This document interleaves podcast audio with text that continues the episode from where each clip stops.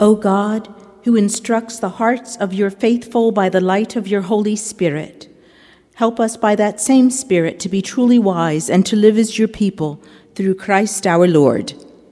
Amen. Amen.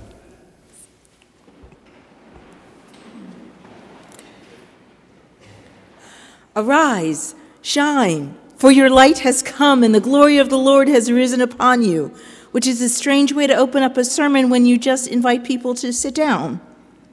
So we'll do it from the inside out to arise, to shine, for our light has come and the glory of the Lord has risen upon us. What amazing words of hope and inspiration this text from Isaiah offers us this night when we celebrate the arrival of the wise men who first went to Jerusalem to inquire as to where this child would be then onward to Bethlehem, to the house of Mary and Joseph, where the child was.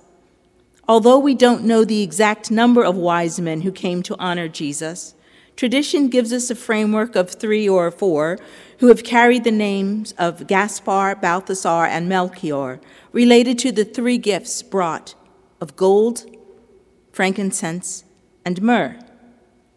These were not common men from the East, but highly educated outsiders of wealth who had great command of more than one language at a time when even basic literacy was uncommon.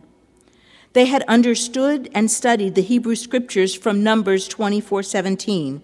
A star shall come forth out of Jacob, and a scepter shall rise out of Israel.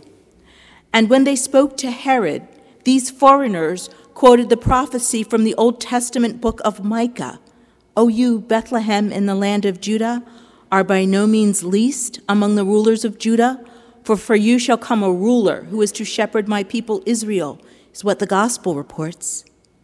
And Micah says, O you, Bethlehem, though you are little among the thousands of Judah, yet out of you shall come forth to me one to be the ruler in Israel this presents an extraordinary panorama of the breadth and depth of the welcoming love of God throughout thousands of years and among different people. First, the shepherds proclaimed the good news of the birth of Christ. These were men from the fields, unlearned, unkempt, of low or no social standing, and yet they were entrusted with the good news. They were Judeans, and they were invited to witness and proclaim the miracle of God with us.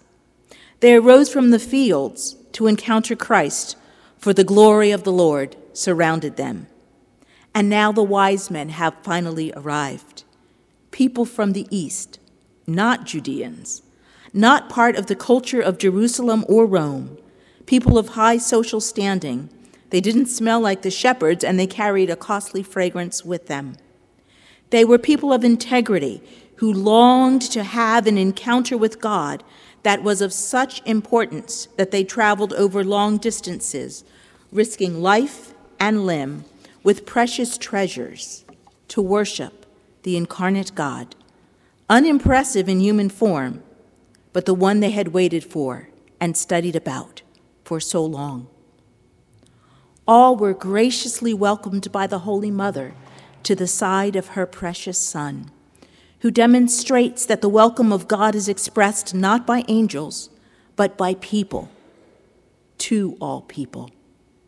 Powerful and powerless, rich and poor, Judean and foreigner, educated and illiterate, all were welcomed to draw near to God. And we have been entrusted with the light of Christ and the grace of encountering the living God week after week after week. Some of us have encountered it through a faith handed down to us from generations, and some of us by earnestly searching for that light that directs us to where we can recognize and worship God more clearly. We cannot predict who is searching for God, or what their background might be, or what their journey might look like. It might look ragged or polished, straightforward or circuitous we don't get to know that. But we do get to create a wide space in our hearts for each one of them, even when we do not fully understand. We will arise. We will shine as we have done in the past, to continue to offer a generous welcome to all who come through our doors. We have received that glorious welcome by Christ. We are beloved. We are God's family. We have received the light of Christ, and let us offer it broadly to everyone else. Could we do anything less?